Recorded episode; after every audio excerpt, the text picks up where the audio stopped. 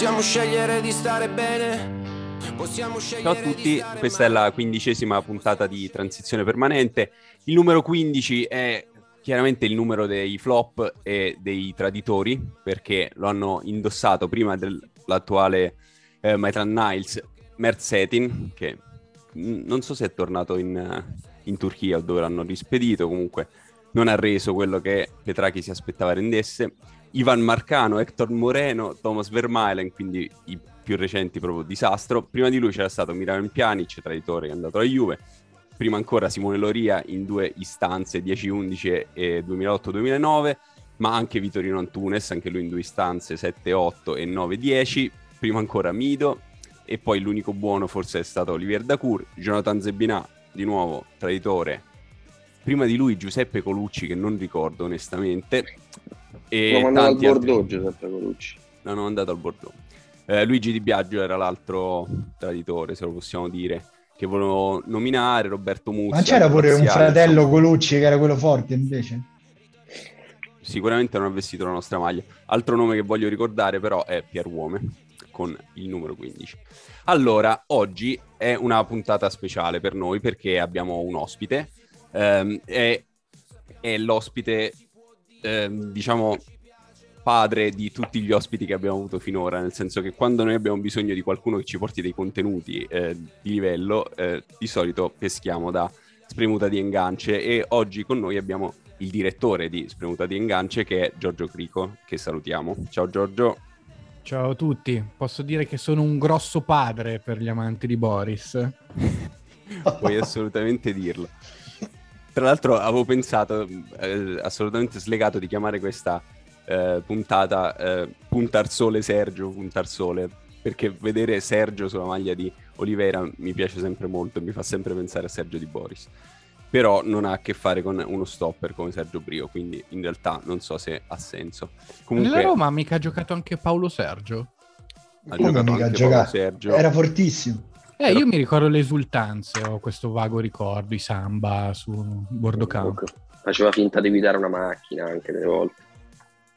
Comunque, allora, Giorgio è qui perché ehm, lo abbiamo, insomma, è certificato da noi, dalla nostra redazione, che è il massimo esperto di Murigno sul suolo italico. ma, ma, noi non abbiamo una relazione, tra l'altro. Abbiamo, assolutamente sì. Certo che abbiamo la redazione. Da quando, scusate? Da oggi? Se avete un gruppo WhatsApp o Telegram avete una redazione, così eh, allora non, faccio, non faccio, io le regole. Funziona così, è Sandro Mudeo muto. Eh, e quindi però, eh, parafrasando lo stesso Murigno, chi sa tutto di Murigno non sa niente di Murigno. Quindi per metterlo a suo agio gli faremo scegliere a quale delle seguenti tre domande vuole rispondere. Ok. Allora, la prima è chi è Alexander Blessing? E come impiegherà il più grande protagonista dell'Inter di Mourinho che ha vinto il triplete, ovvero Goran Pandev. Ok. Poi, era giusto il doppio giallo di Rosetti a MXS in Inter Roma del 27 febbraio 2008? Oh Gesù. E, l- e, l'ultima è chi ci ha guadagnato uno scambio tra Marco Branca e Marco Del Vecchio? Che in realtà è una domanda meno stupida di quello che può sembrare. Ed è quella che sceglierei se posso. Se posso. Assolutamente sì. Perché, perché... alla prima non c'è risposta. la, la seconda oggettivamente non me la ricordo assolutamente. Okay. E, no, vabbè, una, beh, eh, non lo so come, da, da, che parte cominciare. È uno scambio avvenuto quando ero piccolissimo e ricordo cose strane, discorsi su del vecchio giovane futuro dell'Inter. Forse aveva anche fatto in tempo a fare un gol decisivo per qualcosa. Per la Coppa UEFA. Per bravo, per la qualificazione in Coppa UEFA, bravo, a fine, a fine stagione. Ma io ero veramente un ognomo, cioè non so neanche se facessi la scuola dell'obbligo all'epoca. E, ehm, e mi ricordo questo scambio con questo tizio così allampanato che vestiva questo numero strano, mi pare il 27 Branca, che però aveva uno scopo utile, segnare al Milan nel derby. Milan infinitamente più forte dell'Inter, mi ricordo in quegli anni, però vincevamo sempre noi con l'1-0 striminzito Marco Branca. Per cui da un lato emotivo ti direi sicuramente ci ha guadagnato l'Inter io ho guadagnato in salute mentale nel, nella mia prima infanzia. A livello globale direi che non, non c'è paragone. Del vecchio ha giocato nella Roma quanto? 7-8 anni, riuscendo a essere...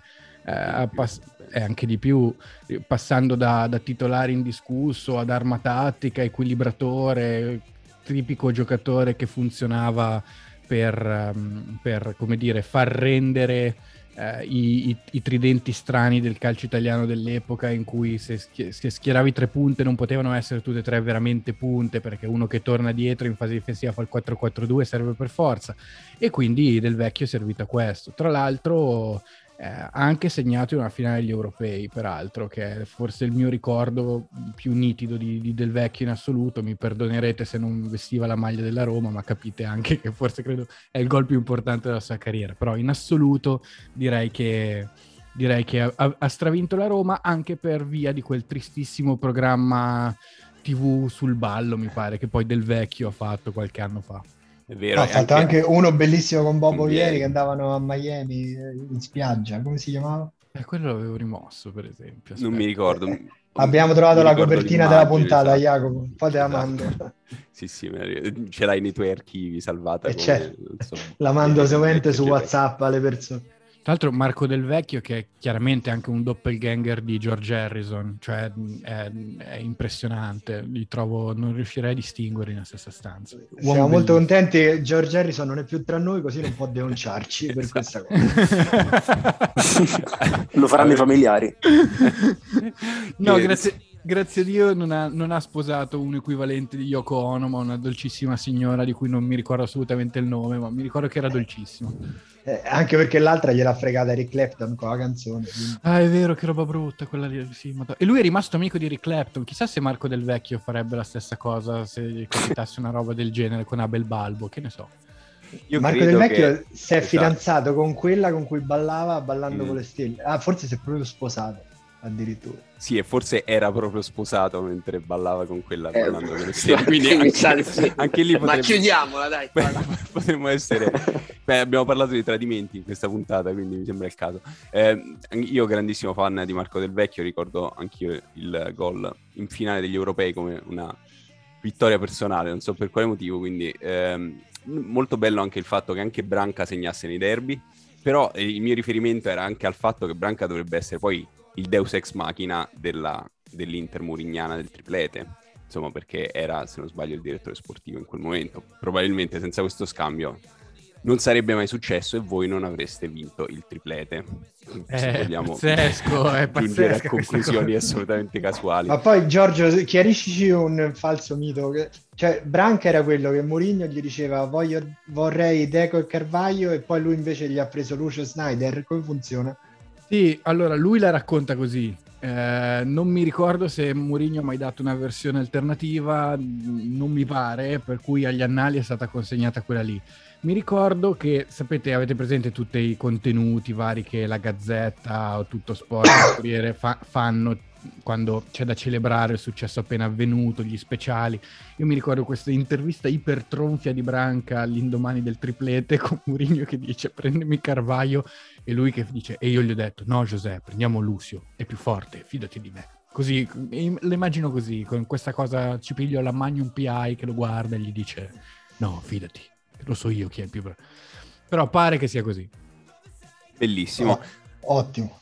Allora, parleremo ovviamente di Murigno, ma non solo. Eh, Giorgio rimarrà con noi anche eh, durante tutte le cose, le nefandezze che noi facciamo solitamente prima di arrivare a parlare di campo. E cominciamo infatti dai media. E cominciamo oggi con una buona notizia, ovvero quella che ci racconta che la strada che Enrico dovrà percorrere per raggiungere la cirrosi epatica si è appena accorciata perché De Siervo, che è il CEO della Serie A, se eh, ve lo foste dimenticati, fe- ha detto che da febbraio si torna alle partite con il pubblico al 50% della capienza dello stadio, quindi Giovanni potrà continuare a obbligare Enrico a bere numerose eh, Moretti o Peroni, non so che, quale sia la vostra scelta, per poi non capire nulla delle partite della Roma che non io è poi comunque vantaggio non, ultimamente. Esatto. Eh, comunque non va così, cioè io ne prendo una, poi Enrico fa dai prendiamone un'altra, giocami gli italiani. No, ma te mandi in galera le persone, cioè, riprogrammi la realtà, non è vera questa cosa. Se tu ne prendi tre, dico basta, per favore, no, no, bevi, bevi, poi se la beve tutta lui alla pinta. Infatti arriva Marcio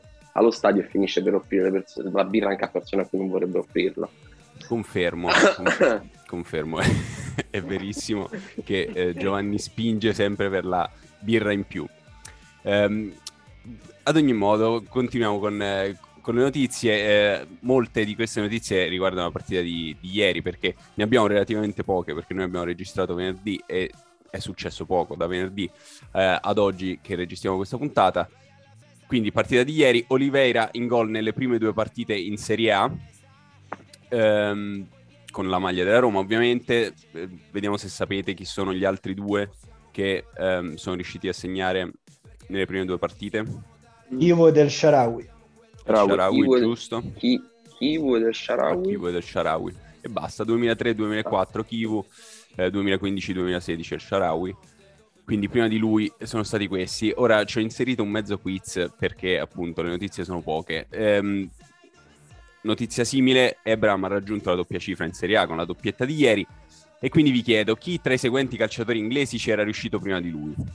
David Inglesi. Beckham.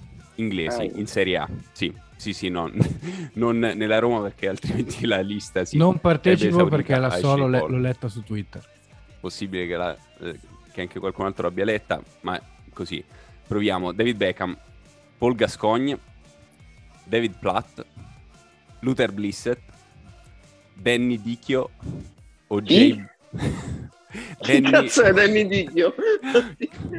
In che anno è esistito quest'uomo? Un reggente football manager da una persona con la memoria come la tua eh, mi stupisco onestamente che Danny tu non ti ricordi Danny Dicchio che vestì la maglia della Sampdoria nel 1997-1998 nel 98 ma sembra, lo sai chi sembra? sembra uno di quei personaggi di quei, di quei film sulla mafia irlandese è vero, è vero. Si chiama Comunque anche... La Samp, Dan... la Samp, di quegli anni era una miniera di gente improponibile, ogni anno ne prendevano due o tre mai visti, mai sentiti. Tra cui Verona anche, però. Sì, poi pescavano anche bene, però se peschi con la rete uno buono te capita. Eh. Capito, Monci? Eh? Comunque, Danny Dicchio si chiama anche Daniele Salvatore Ernest Dicchio, quindi effettivamente è proprio un nome da mafia irlandese. Eh, speriamo che nessuno traduca questa puntata in inglese, non arrivino le querele dall'Inghilterra. E l'ultimo nome era Jay Botroid. Ma fare che cosa, scusami? A, a, a segna- andare in doppia cifra in Botroid, in Botroid ha segnato sicuro. Botroid 10 gol ha fatti. No, è Platt. Platt dovevo ricordare solo te perché io non ero ancora nato quando c'era Platt. Ma era fortissimo Platt. Qualcun altro vuole, vuole, provare? Beh, Giorgio ha detto di no, quindi eh, Enrico non sì, Enrico, eh, Emanuele non ha idea di chi siano tutte queste persone, compreso David Beckham, credo, perché è nato Perché non solo non era nato Emanuele, ma i genitori nemmeno si erano ancora conosciuti. Comunque no, la risposta giusta è David Platt, effettivamente, ma adesso vi faccio un'altra domanda. Con la maglia di che squadra? La Sampdoria. E qui mi, mi sbagliate invece, perché... Eh, Milan. Eh, No, con la maglia del Bari nel 1991-1992. Ma perché Platter? Ma, ma come c'è finito un calciatore della nazionale inglese al Bari? Scusa. Ma perché era un mondo meraviglioso quello degli anni 90, ma da tutti pazzesca. i punti di vista. Eh, era, certo. era, tipo la Premier League di adesso. Ma non c'era dato pure Boban al Bari il primo anno che c'erano troppi stranieri? Può essere? È una cazzata tremenda? Ho un ricordo di Boban con la maglia del Bari, quindi credo che sia molto vero. Ma tra l'altro eh, io ricordo anche un movimento d'opinione sì. che supportava la convocazione di Igor Protti a, mi sembra, Euro 96 o ai Mondiali del 98, adesso non mi ricordo. Euro 96 perché, perché, era... eh, perché è il capocannoniere. Eh, esatto, esatto. con signori. Esatto, esatto, esatto. Per cui erano anni incredibili. E poi non andarono né Protti né signori, infatti. Esatto. infatti. andò eh, bene, tra l'altro. Quello perché al contrario di adesso avevamo un sacco di attaccanti forti, quindi non c'era bisogno. Allora, continuiamo con, con le notizie e con gli attaccanti forti, visto che abbiamo citato Ebram. Eh, è eh, solo dietro a Lewandowski perché è il secondo giocatore ad aver segnato più gol senza rigori nei top 5 campionati europei da novembre. Questa, insomma, Optala un po' eh, voluta creare questa notizia perché... Cioè, perché è non... chic. Non, no, no, sono Ebram e, e Lewandowski. Ah, ok. Era ancora Ebram. Eh, sì, non capisco perché fare questo conteggio a partire da novembre, ma... Eh, cazzo ci, ci frega, dai, ma non capisco perché inserire dentro la stessa frase Ebram e Lewandowski quando Ebram ha segnato in conference gran parte dei propri gol, almeno un 40% abbondante, no? Volevo, volevo triggerare, mh, triggerare il nostro amico comune French. No, allora in realtà no, credo che il riferimento fosse solo ai gol segnati nei campionati. Quindi da novembre appunto Ebram credo che abbia incrementato il passo eh, e come lui solo, solo Lewandowski, ma appunto mi sembra un po' costruita d'arte. Comunque passiamo a cose più leggere e più interessanti. Questa è la notizia. Video Murigno alle prese con le collane della figlia dopo Empoli-Roma. Non so se voi avete visto questo video. Come? Cosa abbiamo No, fatto eh, di male? È il È nostro andata sponsor, eh. Il- il nostro- Andateci piano che è il nostro sponsor. La Matilde Jewelry, noi ovviamente sì, apprezziamo molto le sue creazioni. Comunque vi consiglio di andare a vedere questo video perché io volevo limitarmi a leggere il titolo, ma in realtà poi lo sono andato a vedere e è un minuto e 18 di nulla, che sono comunque ipnotici per qualche motivo. Ma cosa fa? Niente, c'è lui, È alle C'è uno, prese. che gli, c'è uno che mette le collanine da dietro. sembra eh, aver appena terminato una maratona e quindi fa delle facce tipo di stanchezza cosmica e nel frattempo una persona dello staff della Roma che non ho riconosciuto cerca di eh, mettergli queste collanine che si erano prima intrecciate ovviamente video poi postato sull'account di Murigno solo per sponsorizzare immagino il, ehm, il business della figlia eh, però è, è molto bello c'è anche qualcuno sullo sfondo che ha problemi con la playlist di Spotify e cambiano canzoni in continuazione Probabilmente i Bagnets quello. ok, questo l'hai detto tu. Passiamo però ehm, al calciomercato. Ehm, in realtà c'è poco da dire anche sul calciomercato, ma sul calciomercato c'è sempre da dire. Ovvero che nel weekend c'è stato un sondaggio della Roma per Baptiste Santa Maria, o Santa Maria forse, essendo francese, centrocampista classe 1995 in forza al Ren. Non so, avete mm, commenti tu che sei un fan della Eh, Lega? qualche, qual- qualche volta l'ho visto. eh. Bellino, sì. C'è- non lo so, vabbè, mi sembra uno di quei nomi messi un po' là così. Sì, esatto, che andiamo a prendere solo per toglierlo a una squadra rivale nell'unica competizione che veramente conta in Europa, ovvero la Conference League. Invece è saltato definitivamente Camarà e c'è quindi un'idea Nandez, perché dovevano aggiungere un nome, in realtà ripescare un nome dal passato. Poi, altra notizia, Mercato Roma, gli agenti di Ndombele a Parigi per trattare con il PSG, e quindi credo che sia più Mercato PSG che Mercato Roma, onestamente eh, è quel periodo della- verso la fine del mercato in cui praticamente sono solo smentite e cose che non accadranno più. Infatti, niente Serie A per Asmoon che firma con il Bayer Leverkusen. C'è grande hype per vederlo. Non con, Chic. No, Grande coppia con Chic. Intanto no- non so dove possono metterlo, cioè, sarebbe il vice di Chic, credo. Dovrebbe uscire Alario a quel punto. Sì. Oppure vendono Chic quest'estate. No, si, di- si dice che, che Alario sia eh, lì lì per uscire effettivamente. Quindi, Mm. quella è Va da l'idea. Guardiola quest'estate, va da Pep. Mm. Va Ma bene. che cazzo dici da Pep Chic? Dai, facciamo i seri. Andiamo Non mi, avanti. non mi esprimerò. ci- guarda, ci rovina a tutti, quello va da Guardiola alla faccia nostra. Allora, andiamo avanti. Eh, Roma, pazza idea, offerto Luis Felipe a, pala- a parametro zero. Praticamente Quello della Lazio. quello della Lazio che chiede un quadriennale da 2,5 milioni e Lotito replica con un triennale da 2,1. Deve essere bellissimo contrattare con Lotito. Credo che vorrei essere il- l'agente di Luis Felipe solo per questo motivo. Quindi in sostanza lui è in scadenza a fine stagione e credo che stiano cercando di minacciare Lotito dicendo "Ah, guarda che andiamo dalla Roma se, se non ci offri questi 2.5 milioni di euro. Eh, andiamo sulle cessioni. Fazio sempre più vicino alla Salernitana, io me lo immagino sulla 1 praticamente, che, che fa la Roma Salerno all'altezza di. Pagani, si, si avvicina tipo fa un chilometro al giorno perché ogni giorno esce una notizia nuova, sembra che questa cosa stia effettivamente succedendo. Eh, poi sono uscite letteralmente alla stessa ora queste due notizie che sono Diavarà offerto anche in Italia, Cagliari e Sampdoria su di lui e invece per Diavarà restano in piedi solo Torino e Sampdoria.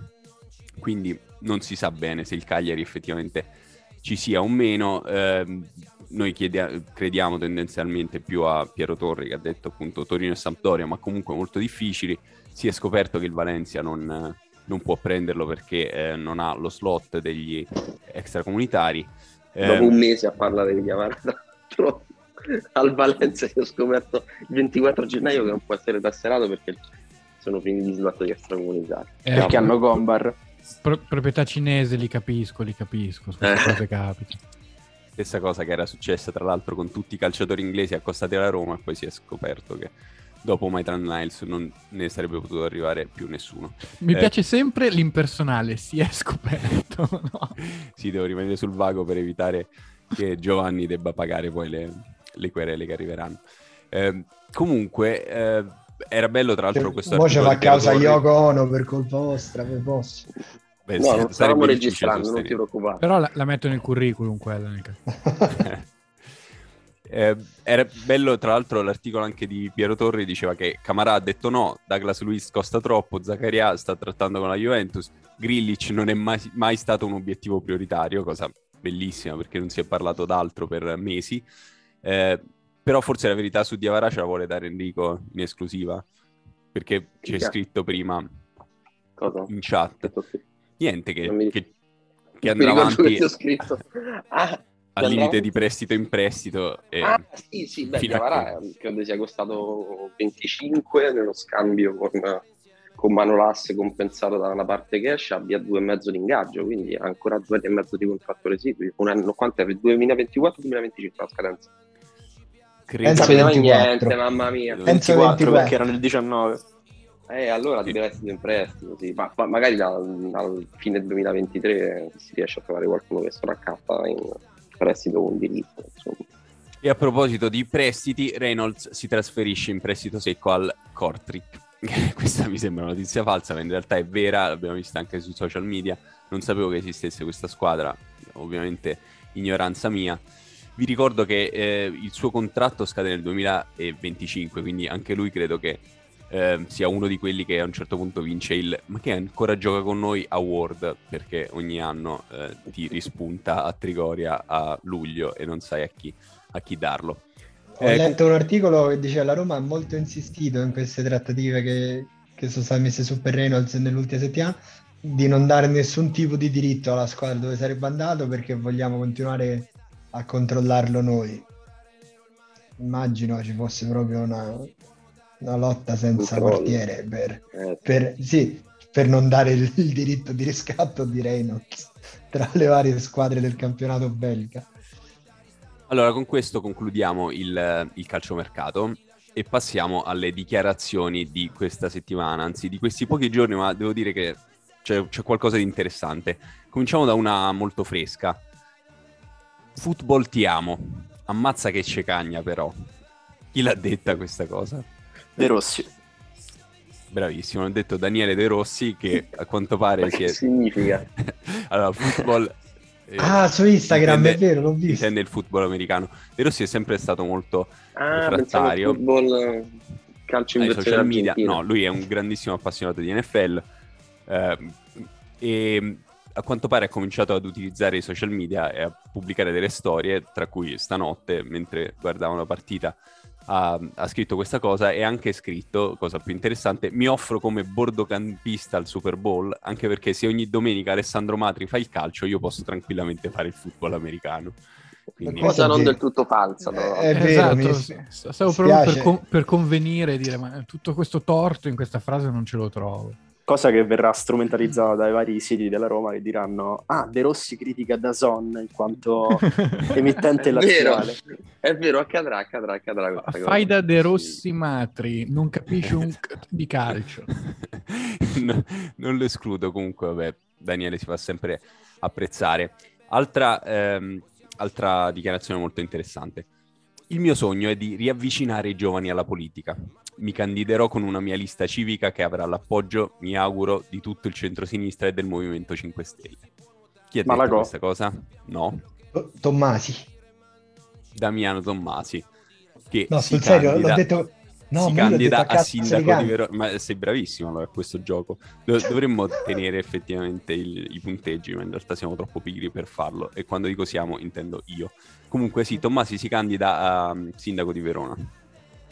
E Mm. voi vi chiederete probabilmente, ma chi glielo ha chiesto?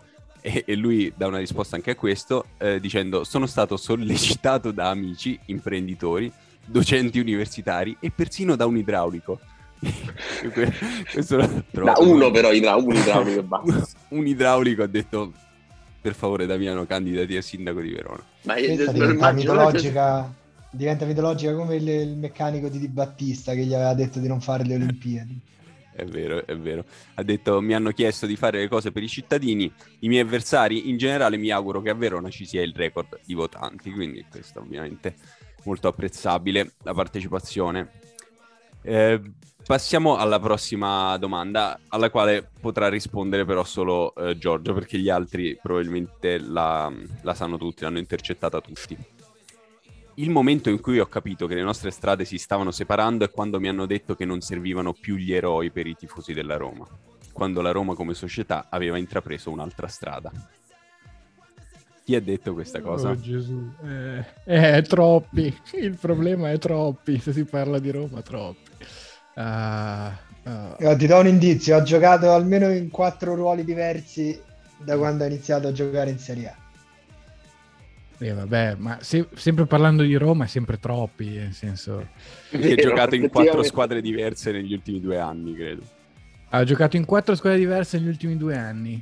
Ah, No, forse aspetta. quattro, no, tre. No, aspetta, che sto cercando di ragionare su, su qualcuno che... Ah, vabbè, ah, vabbè, ho capito, è il 24 questo qui. È Bravo. Mio grande concittadino. Salutiamo, salutiamo Bello de Nonna. È proprio lui, è proprio Florenzi che a Dazon ha detto davanti a me c'è stata la successione degli addii di Daniele e Francesco e ho capito che era arrivato il mio turno. Eh sì. Insomma, ov- ovviamente i tifosi della Roma non, non hanno preso benissimo queste, queste No. parole, però questo riferimento quasi brechtiano a- agli eroi mi è- l'ho, l'ho molto apprezzato.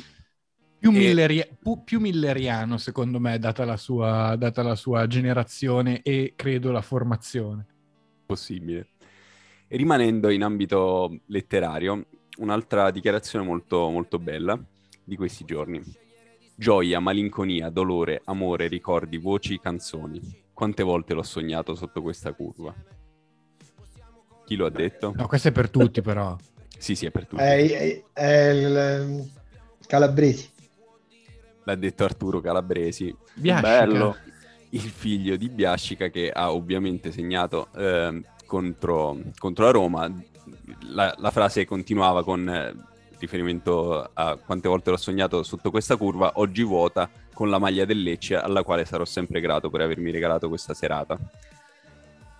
Grandissimo Arturo Calabresi, in realtà mh, mi sono stufito onestamente a ritrovarlo in B, tra l'altro credo di a- a essermi reso conto che lui era a Lecce vedendolo sull'album dei calciatori Pranini. Eh, non- mi, mi ero anche perso quel, quel passaggio. Comunque, insomma, si sperava qualcosa di più per lui e Non è neanche Lecce- titolare onestamente che esatto, Ma Lecce era sta tra poco quelli senza dai. nemmeno una figurina, se sbaglio. No, spero sì, spero onestamente Cioè, che torni in il Lecce Mi sa che è lui che ci sta tanto, però. Eh, quello può essere. Tra l'altro, dopo la partita mi è tornato a ca- totalmente a caso, sulla- aprendo YouTube, come consigliato, il video di effettivamente del padre che fa lo scherzo ai dirigenti del Real Madrid in cui si finge Nicolas Cage. Che insomma, se, Bellissimo. se l'avete Bellissimo. perso, lo consiglio. Con un giovane, un giovane Pretrerol che presenta Sì, lo scherzo. esatto. Io consiglio anche del repertorio di Calabresi padre, consiglio anche di andarsi a recuperare il video in cui lui allestisce tutto un accrocchio per poter Per prendere Corona. schiaffi Fabrizio che era bravissimo. E chi Uno- gli fa finta di fare il proino per fare il cattivo in James esatto, Bond. di James Bond e Corona che ci crede veramente di brutto e lui tutto sto puttanaio per prenderlo a schiaffi. È un- veramente una cosa che avrei voluto fare io. È un po' tutti, credo. Sì, penso di sì, soprattutto Nina Moric. Allora, prossima dichiarazione perché altrimenti ci allontaniamo troppo. Allora, partiamo dal fatto che Ibra l'ho scelto io e lo scelsi quando ancora allenavo la Roma. Giocammo a Berlino un amichevole precampionato contro l'Ajax. Lui non era sceso in campo dall'inizio, ma mi impressionò già nel riscaldamento durante l'intervallo. Col pallone Ha segnato Shotar. Velazze. Fabio Capello. Sì, sì. L'ha detto Sì, Capello vabbè. che ha detto mi fermai apposta a osservarlo, giocò nel secondo tempo e io capii che giocatore era e cosa sarebbe potuto diventare. Appena arrivai alla Juve chiesi a Moggi di prenderlo. Per rinforzare l'attacco volevo lui e soltanto lui.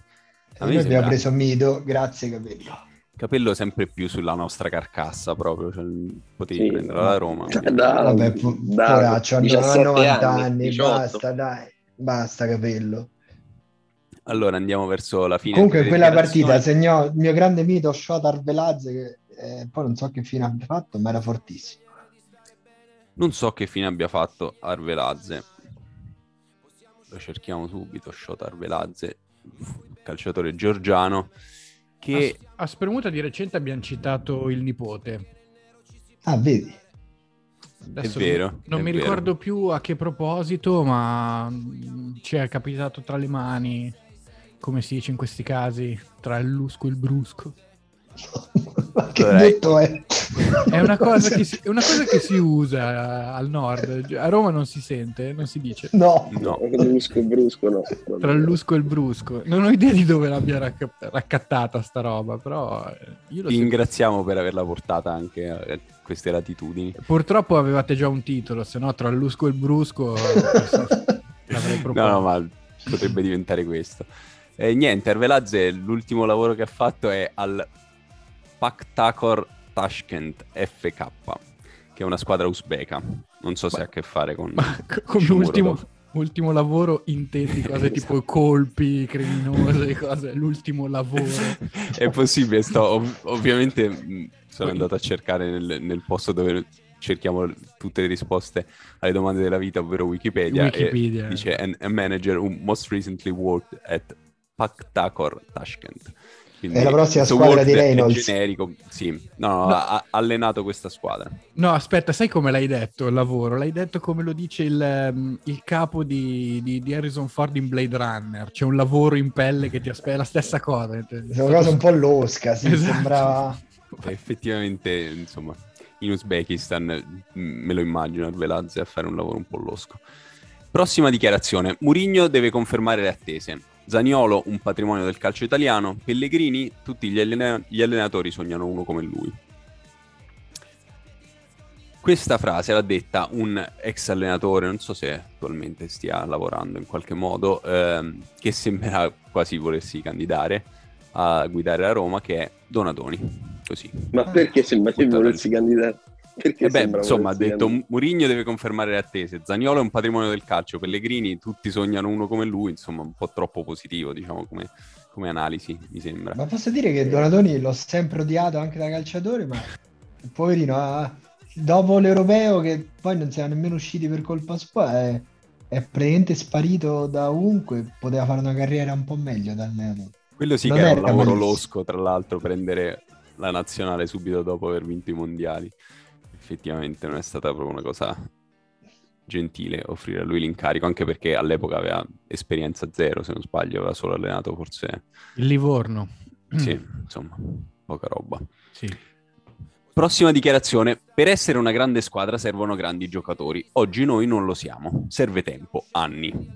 Ed empatia. Conte. Questa sì, Ah. è una, una frase di, di Antonio Conte che alla BBC ha, ha detto questa cosa qui, parlando ovviamente del suo Tottenham, però è una frase che credo che se la andiamo a cercare l'ha detta uguale, uguale anche, anche Murigno. Forse è stato una specie di bignami di quello che ha detto Murigno da quando ha cominciato a- ad allenare la Roma. Poi vi do ancora una, una dichiarazione che ho trovato fantastica eh, nel suo essere anche lì un bignami di quello che i giocatori di solito dicono ai microfoni, ovvero posso dire una cosa, noi abbiamo grandi attaccanti e loro hanno grandi attaccanti. Dobbiamo segnare un gol in più dell'avversario per vincere. Rick, Questa l'ha detta Rick Harsdorp, di cui abbiamo già messo in dubbio forse, insomma, diciamo, la profondità a livello umano. E effettivamente, insomma, non so se è per problemi di lingua, non so nemmeno in che, in che lingua l'abbia data eh, prima della partita contro, contro l'Empoli. E visto che ci stiamo avvicinando alla partita contro l'Empoli, vi do l'ultima dichiarazione che è i numeri che ho in mano indicano un predominio, ma nel calcio si fa con le realizzazioni. Chi l'ha detta questa qui? Qualcuno su tutti. Twitter? No. No, ha detto Andreazzoli. l'ha detta Aurelio Andreazzoli, che ha anche detto con più fortuna potevamo fare 4 gol nella ripresa. Sono tendenzialmente d'accordo che con la fortuna uno può fare tutto, ma diciamo che forse si è spinto un po' troppo in là. Questo ci permette di eh, introdurre come primo argomento breve, in realtà, Roma-Empoli, ehm, partita che ha avuto ovviamente due facce, abbiamo visto un primo tempo in cui la Roma sembrava funzionare eh, in maniera quasi impeccabile, un secondo tempo in cui si sono riaffacciati i fantasmi anche solo della partita contro la Juventus. Io la cosa che ho trovato più interessante in realtà è una risposta di Murigno ehm, nel post partita quando gli hanno chiesto non ha freddo, lui ha detto no, ho una giacca di qualità. Eh, mi... E, non riferisco, e, e, non mi riferisco alla mia squadra, ha detto poi. Eh. Mancava solo che dicesse che poi potete impreziosire con i gioielli che fa mia figlia. esatto, sì, sì. Ma costa 20.000 euro quel cappotto di Murigno. Sì. Però prendilo bello almeno. Sì, effettivamente sembra un po'. Bruttino. Ma segue un po' quel, quel filone di allenatori con accappatoi che in realtà costano 20.000 euro, inaugurato allora, probabilmente da Guardiola. Poi parleremo di, di, di Murigno, però su Murigno va detto una cosa abbastanza seria. Lui, finché prima dell'incontro con Guardiola, si vestiva proprio bene. Poi improvvisamente nel, nel match con Guardiola, nel, nel diventare l'antiguardiola, ha iniziato a indossare la tuta. E da quel momento in poi proprio il suo look è peggiorato di anno in anno. Io me lo ricordo all'Inter, al Chelsea, al Porto, anche questo collo alto, proprio ben vestito. Adesso fa schifo come si veste. Indossa delle Guarda, bruttissime polo. Io ricordo brutte. i rigori col Bayern Monaco, che era il primo anno a Real, e lui era in, in ginocchio. ginocchio. con la tuta, la panza, e ho detto, ma questo un anno fa era la rovina della mia vita, guarda come si è ridotto, pareva Fabris, una cosa... E poi c'era gioventù, da lì è stato una lenta discesa. In realtà, è, secondo me, è un'altra di quelle cose che potremmo discutere parlando di cose serie. In realtà lui, secondo me, è uno che si va a infilare perfettamente in quel periodo lì, della seconda metà degli anni zero. Cioè, lui funzionava in quel contesto lì, era perfetto, il modo in cui ci si vestiva all'epoca era il suo. E poi invece nei, nei, già nei 10, nei, nei 20 faticherà. Comunque, vabbè, invece di parlare del vestiario di Mourinho, parliamo della sua squadra. Eh, come avete visto questo primo tempo, diciamo, volendo focalizzarsi sulla parte un po' più interessante, diciamo, della partita, perché effettivamente nel secondo tempo la Roma ha rinunciato completamente a giocare, eh, ovviamente ci siamo spaventati perché siamo tifosi della Roma, però la partita non è stata forse mai seriamente in dubbio. Quindi ehm, mi concentrerei appunto sulla, sulla prima metà. Ma secondo me bene, nel senso che il primo tempo, eh, un po' per l'assetto scelto, perché poi ti garantiva anche di assorbire meglio le combinazioni sulle catene laterali dell'Empoli, di riuscire ad avere una squadra un po' più compatta, anche quando Ricci riusciva a saltare Mkhitaryan sulla prima pressione, poi non, non era mai larga, divisa in due la squadra, ma rimaneva bella corta.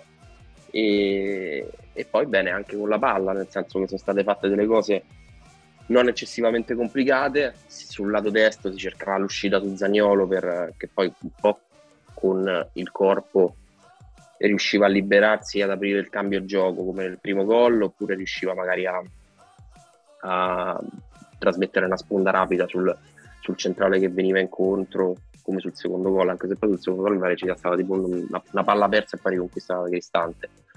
E da, dall'altra parte invece sul, sul, sul, lato sinistro anche Maitland Niles è stato molto pulito, nel senso che poi l'azione molto bella che porta al quasi gol di Zagnolo nasce da una, una palla che è semplice ma è poco vista nel, nella, squadra, nella squadra attuale, che è una palla di prima data al centro sulla punta che viene incontro che scarica sul Cristante e poi cambia gioco. Quindi quello che è stato fatto è stato fatto molto bene. Nel giro di 15-20 minuti si è riusciti un po' a regolare la partita. E poi nel secondo tempo secondo me ci sta molto anche un fattore di abbassamento della, della concentrazione probabilmente perché poi non mi sembra sia avvenuto anzi due gol presi però sul finale c'è stata un po' di preoccupazione però non mi è sembrato una, una squadra completamente slegata e disordinata, ecco, che non ha prestato il fianco ai suoi particolari difetti. E, ehm, niente, questo grosso modo, ecco, quindi... C'è da, capire, c'è da capire un po' se è un'indicazione di, di Murigno quella di rientrare in campo e gestirla, eh, è sicuramente una delle cose sulle quali deve e dovrà lavorare molto perché effettivamente la gestione anche solo dei ritmi ehm, non è una delle cose che la Roma ha dimostrato di saper fare molto bene da, dall'inizio della stagione. Ehm, perché il calo di concentrazione ov- ovviamente mi immagino che sia una di quelle cose sulle quali stanno lavorando perché anche solo eh, il, la brutalità con la quale siamo stati investiti da, da quei sette minuti famosi contro, contro la Juventus. Ehm, boh, io, io, continuo a pensare che siano due cose nettamente diverse, cioè i sette minuti contro la Juventus è avvenuto qualcosa, pensa che ci ritorniamo, che ha una... Un, sì, ha nel, nella ragione mentale una delle motivazioni, però ha anche nella ragione tecnica molte altre motivazioni, perché poi si sono visti dei difetti che si sono espressi per tutta la stagione e che poi quell'assetto lì della Juve è riuscito a riportare a galla. In questa partita non mi pare sia accaduto questo.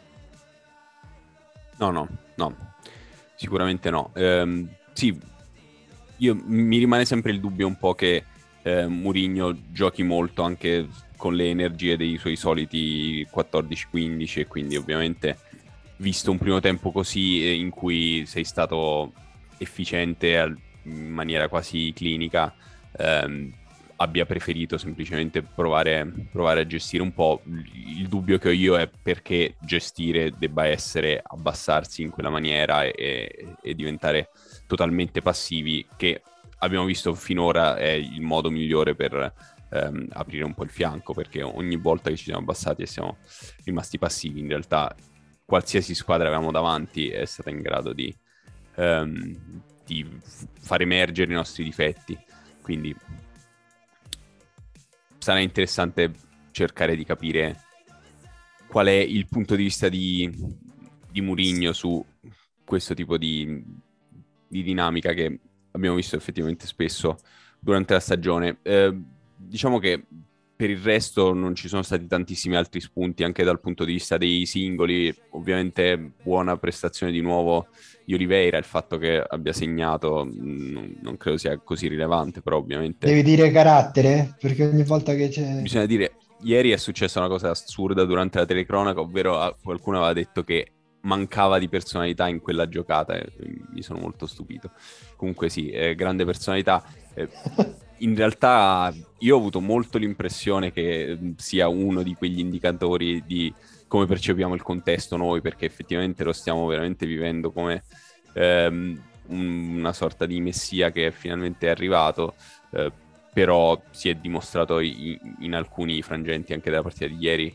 Eh, abbiamo visto per esempio sul, sul secondo gol dell'Empoli non proprio iperreattivo, diciamo. Eh, eh no, sul secondo gol dell'Empoli eh. ha, fatto, ha, fatto, un giro che non ho capito, onestamente. Lui, Ma io, io direi un... una cosa su, su Olivera e pure su Merlan Niles, che per ora sembrano due su cui fai, puoi fare affidamento che non avevamo e quindi con caratteristiche che ci servivano, ma non sono due mostri che ti cambiano la squadra. E il fatto come diceva Iago e noi un po' ingigantendo la cosa, li vediamo a tratti così, fa capire quanto poco ci volesse a migliorare eh, la rosa della Roma in determinati ruoli con gente che ci sta chiedendo il rinnovo a 3-4 milioni. E io a questo punto gli direi anche no, eh, cioè, non mi sembra il caso. Eh, non faccio nomi. Vabbè, ti riferisci al povero Jordan Veretout, che tra l'altro Giorgio è stimatore di Veretout. Quindi io mi chiederei se, sì. se, non lo metto troppo in difficoltà, anche se noi la nostra idea ce l'abbiamo, è che è successo al Veretù che conoscevamo, se sono condizioni, condizione fisica o locazione tattica, insomma, che, che lo limitano.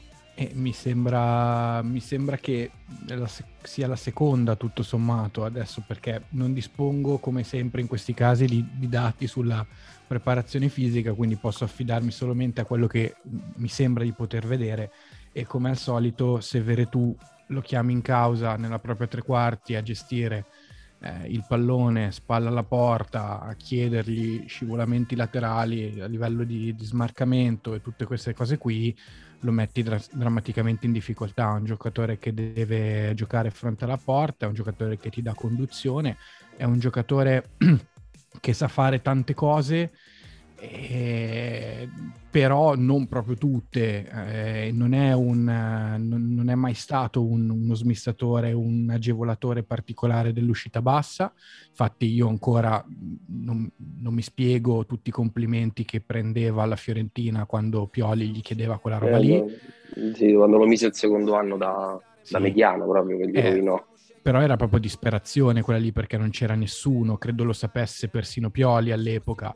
Eh, richiedergli di nuovo quella cosa lì è faticosa. Altra roba su Veretù, è un, uno di quei tantissimi centrocampisti per fare altri nomi, Gagliardini, che sì, ok, non stiamo parlando di fenomeni, però è tutta gente che rende bene in un sistema in cui porti il pressing in avanti, in cui difendi in avanti, devi accorciare sul portatore di palla, porta, è bravo a portare pressione sul portatore, però se gli chiedi di rinculare costantemente è uno che va completamente in confusione e da quello che ho visto contro l'Empoli anche Sergio Oliveira mi sembra di questa schiatta.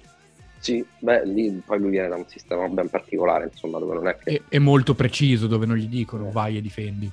No, ma anche perché non ha le caratteristiche per, per no, fare quel lavoro lì, no? Si è mm. visto anche che un paio di volte è stato preso alle spalle, anche super diagonale che ha dovuto difendere sul gol. Eh, esatto. fatica. Bravo, cioè è esattamente questa roba qua, avere tu è uguale, cioè non è uno che abbia una grande capacità di lettura delle situazioni alle sue spalle, non è un marcatore, è un'altra roba, è, è un mastino che accorcia costantemente su, sul portatore avversario o può andare in marcatura eh, tesa all'anticipo, no? È un giocatore così aggressivo. Sì, è la cosa, è quello che penso. Oh, scusa, Gio, vai, vai. No, no, volevo dire che non, non volevo passare da haters di Veretù, che anzi no, no, piace. no, no, io ce l'ho solo con lui perché vuole troppi soldi per rinnovare.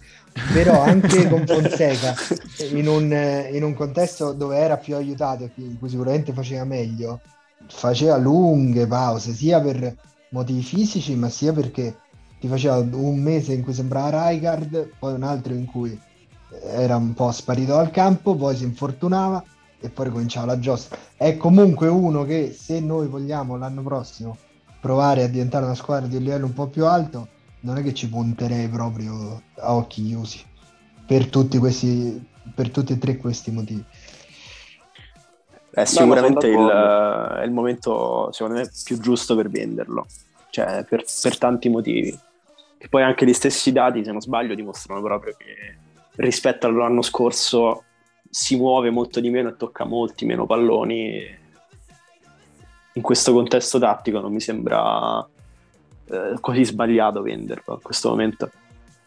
No, specie se poi questi palloni qua ne tocca di meno e soprattutto li tocca in porzioni di campo dove non ti serve a niente, cioè qualunque esatto. posizione prima della metà campo praticamente. Per cui uh-huh. Per cui se non, non, c'entra niente, non ha un sistema che lo supporta e tutto il resto, sicuramente è meglio venderlo adesso che, che poi, quando ancora magari puoi anche gettare un po' di fumo negli occhi a qualcuno con i gol su rigore, queste robe qua.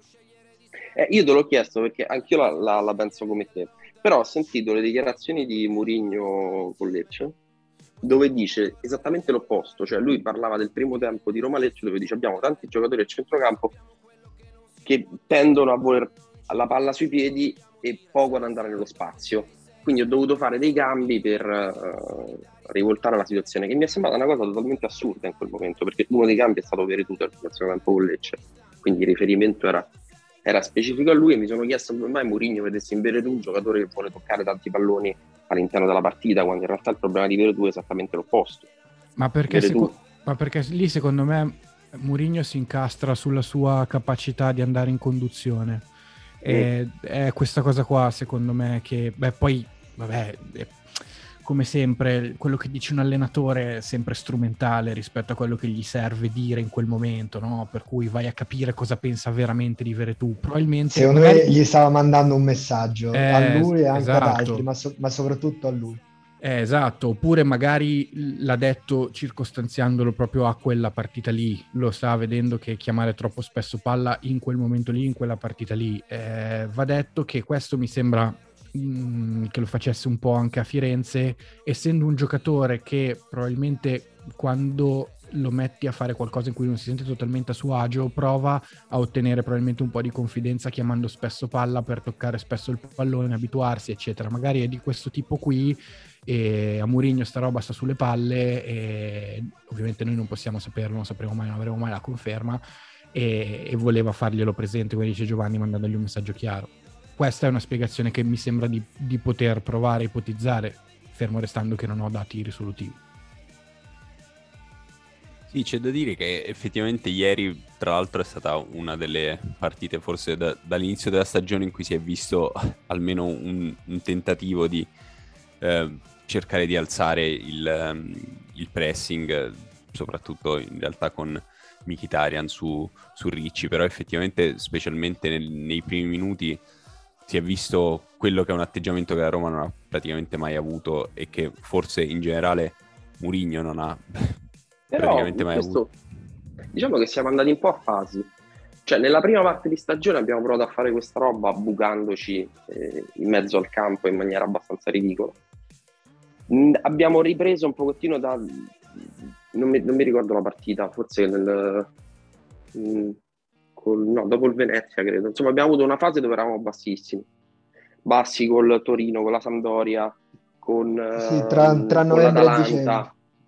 Poi piano piano ha provato a recuperare un assetto un pochettino più alto, col Milan è stata abbastanza disgraziata, con la Juve è andata bene finché è riuscita, è riuscita a stare un po' alta, assicurarsi dei recuperi, ieri è andata bene, quindi io credo che poi il naturale approdo sia quello, anche perché non, non, non, non immagino insomma, che Mourinho voglia una, squadra dentro i propri 25 metri che si ha un atteggiamento passivo e che porti proprio tutte, tutte quelle primizie di difensori che abbiamo a difendere dentro la loro porta eh, credo che poi il suo compito era quello di riuscire ad accorciare un po' la squadra. Se non riesco ad accorciarla in avanti, provo ad accorciarla indietro. Credo che stia ancora cercando di capire come fare ad accorciarla in avanti alla fine della fiera. Però non mi sembra un atteggiamento anomalo rispetto a, a quanto visto in, in, in alcune parti di stagione. Sì, sì, è possibile che questo sarà uno degli sviluppi della Roma di Murigno. Proviamo però a farne un, un quadro eh, in questo momento di riflessione, come tutte le dannate pause per le nazionali. Eh, allora, Murigno arriva alla Roma a 59 anni sostanzialmente, li sta per compiere, compie il 26 di eh, gennaio. Io mi ricordo distintamente di aver letto una dichiarazione di Murigno a un certo punto che aveva detto io a 50 probabilmente stava smerdando Ferguson, se non sbaglio. Aveva detto io a 55 anni sarò in Algarve a godermi la pensione. Ovviamente questa cosa non l'ha fatta, ha continuato ad allenare e è arrivato in un percorso ovviamente che soprattutto eh, nella seconda metà degli anni 10 è andato sempre più a ridimensionarsi in qualche modo, a, a, è arrivato a, ad, allenare, ad allenare la Roma. C'è un una delle ipotesi eh, sia molto banale, molto eh, semplice, che semplicemente Mourinho sia un bollito, che è una parola abbastanza impalpabile a mio parere, nel senso che un allenatore che è stato nell'elite assoluta ovviamente può mh, non essere magari aggiornato come un 32enne in rampa di lancio, ma eh, in realtà do- dovrebbe avere tutti gli strumenti per continuare ad allenare anche eh, in fasi più avanzate della sua carriera. Volevo chiedere appunto a Giorgio, secondo te eh, Murigno è un bollito? No, ma questa sarebbe una domanda no. veramente troppo infame. Eh, no, eh, a che punto è del, del, suo percorso? Effettivamente ha semplicemente perso ehm, dei, nel confronto con, eh, con, i suoi colleghi, è semplicemente rimasto indietro su alcuni aspetti oppure è proprio una sua evoluzione anche ragionata e voluta eh, di andare in questa direzione, non necessariamente ovviamente di ridimensionarsi a livello di club che, che allena, ma in generale di essere diventato quella cosa che, che stiamo vedendo adesso a Roma. Ma guarda, eh, io penso che questa risposta, la risposta a questa domanda non ce l'abbia neanche Murigno chiaramente in testa. Io credo che quello che spero di non offendere nessuno, ma credo che quello che ci dice il fatto che lui abbia accettato di allenare la Roma, vabbè, al di là del fatto delle condizioni particolari per cui sappiamo che c'entra ancora qualcosa al Tottenham, per cui a livello economico in realtà ci smena pochissimo rispetto al contratto con gli Spurs, eccetera, eccetera. Adesso non mi ricordo bene tutti i discorsi, ma di fatto di fatto il ridimensionamento economico è stato minimo, se non mi ricordo male, almeno per, per la prima stagione. Sì. Eh, eh, non so se volete essere più precisi, adesso proprio non, non mi ricordo la questione. No, no, ricordo... prende, prende, gli stessi soldi una ecco. parte glieli del Tottenham, vabbè, ecco. il discorso in maniera semplice. Ok, ok, esatto. Forse per tutta la durata del contratto, tra l'altro, per, o solo questo primo anno, adesso non mi ricordo bene. No, credo che sia per il triennio. Eh, esatto, esatto. Ok, allora era come mi pareva, però preferivo, preferivo chiedere. Allora, posto che il ridimensionamento a livello economico non c'è stato, è fondamentalmente risibile, io credo che l'aver accettato la panchina della Roma da parte di Mourinho, credo che dica fondamentalmente due cose. La prima è che lui ha accettato di non essere più un allenatore di prima fascia, perché se il Tottenham ancora post Pocettino poteva essere un tentativo di rimanere aggrappato a una certa idea di grandeur, di nobiltà del calcio europeo, ehm, perché tutto sommato era la, la, finalista uscente di Champions League, aveva un materiale umano di, di, di prima classe, quasi tutti i ruoli e tutto il resto. Eh, aver scelto la Roma, secondo me, è indice di una consapevolezza più chiara di aver intrapreso la fase calante della carriera, credo si possa più o meno dire, anche perché molto banalmente se non fosse in fase calante sarebbe da un'altra parte, non certo a giocarsi l'ingresso nelle coppe europee in, in, nella serie attuale, ma perlomeno a lottare per, per, per la Champions in un campionato più di grido leggi Premier o, o, Liga, perché tutto il resto. Lui, mi ricordo ancora nel 2010, disse no, Germania, io non parlo niente tedesco e quindi lui Germania non ci va, per cui tolto quello rimangono solamente le altre due opzioni. E, ehm, quindi questa è, è, è, una, prima parte di quello che, che possiamo capire. L'altra cosa, l'altra cosa è il fatto che lui in questo momento non, secondo me aveva un po' perso contatto con la Serie A e l'idea della Roma che aveva secondo me era un'immagine più o meno residuale della Roma, della Roma diciamo non proprio quella che arriva in semifinale di Champions ma qualcosa di non troppo lontano. Mi ha ricordato molto il suo atteggiamento quello che eh, ho visto quando Mancini è tornato sulla panchina dell'Inter. Cioè allenatori che guardano i risultati di Serie A probabilmente tutte le domeniche sulle app di live score, ogni tanto guardano i big match, ma che in realtà non hanno bene idea di cosa sia successo nel frattempo. Con Mancini questa roba era palese. Cioè, il fatto che lui non avesse idea di cosa stesse andando ad allenare a livello di risorse umane in quella Inter mi ha un po' ricordato quello che è capitato con Mourinho con la Roma quest'anno. Ma per... ha detto un paio di settimane fa che forse aveva un giudizio troppo, troppo buono, su, troppo su, buono. sulla Rosa. Sì, l'ha detto, l'ha eh. detto proprio. Sì, anche Eh, per sì. la semifinale di Europa League probabilmente avrà visto solo quelle. Eh sì, sì, sì, bravissimo. Cioè, sono queste cose qua. D'altra parte, gli allenatori vivono seppe- contemporanei e Mourinho è stato precursore in questo. Vivono seppelliti di video e di, e di partite di calcio degli, degli avversari imminenti e, e di poco altro e, e degli avversari più ricorrenti, più eh, come dire, quelli con cui poi hai duelli a livello di classifica, a livello di competizione, per cui io dubito fortemente che abbiano tutto questo tempo per guardare effettivamente tutti gli altri campionati europei, figurate figuratevi se guardano la Serie A in non big match. Nei big match tendenzialmente poi l'adrenalina, la voglia di far bene e tutto il resto mascherano spesso e volentieri i problemi della, delle squadre più, più in crisi, con più difficoltà, per cui anche in caso di sconfitta, io mi ricordo gli anni che, che la Juve vinceva sempre comunque, eh, le, le, avversarie diciamo tradizionali, Milan, Inter, Roma, eccetera, spesso e volentieri si, giota- si giocavano il gettone della partita decorosa in un mare di schifo proprio contro la Juve magari, ma magari perdevano comunque, eh, anche in maniera abbastanza senza appello, ma davano l'idea di potersi salvare in qualche... Quante volte l'abbiamo vista sta roba?